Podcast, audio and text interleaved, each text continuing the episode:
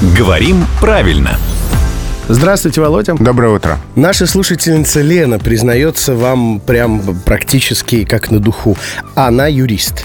И по роду деятельности часто сталкивается с таким выражением, как коллега судей.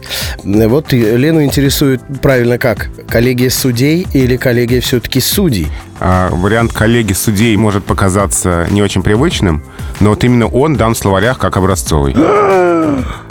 Век живи, век учесть, почему-то хочу я сказать. И именно в тех словарях, которые адресованы нам с вами, тем, кто сидит перед микрофоном, именно ударение судей. Коллегия судей. Да. Коллегия судей. Коллегия судей. Повторение мать учения. Ну, подождите. Ну, все-таки надо же хорошо сделать вам тоже. Вот так нам, в общем, от всего бывает хорошо. Лишь бы любя. Я, любя, сделаю вам еще лучше, потому что вариант судей тоже есть в словарях. Ну, он Ну, более привычный такой. Да, но вот он образцовой норме не соответствует, но он и не неправильный. Поэтому, когда мы микрофоны выключим, то можно говорить судей. Да ну, путаница Лучше вообще под суд не попадать. Это правда, и футбол не играть.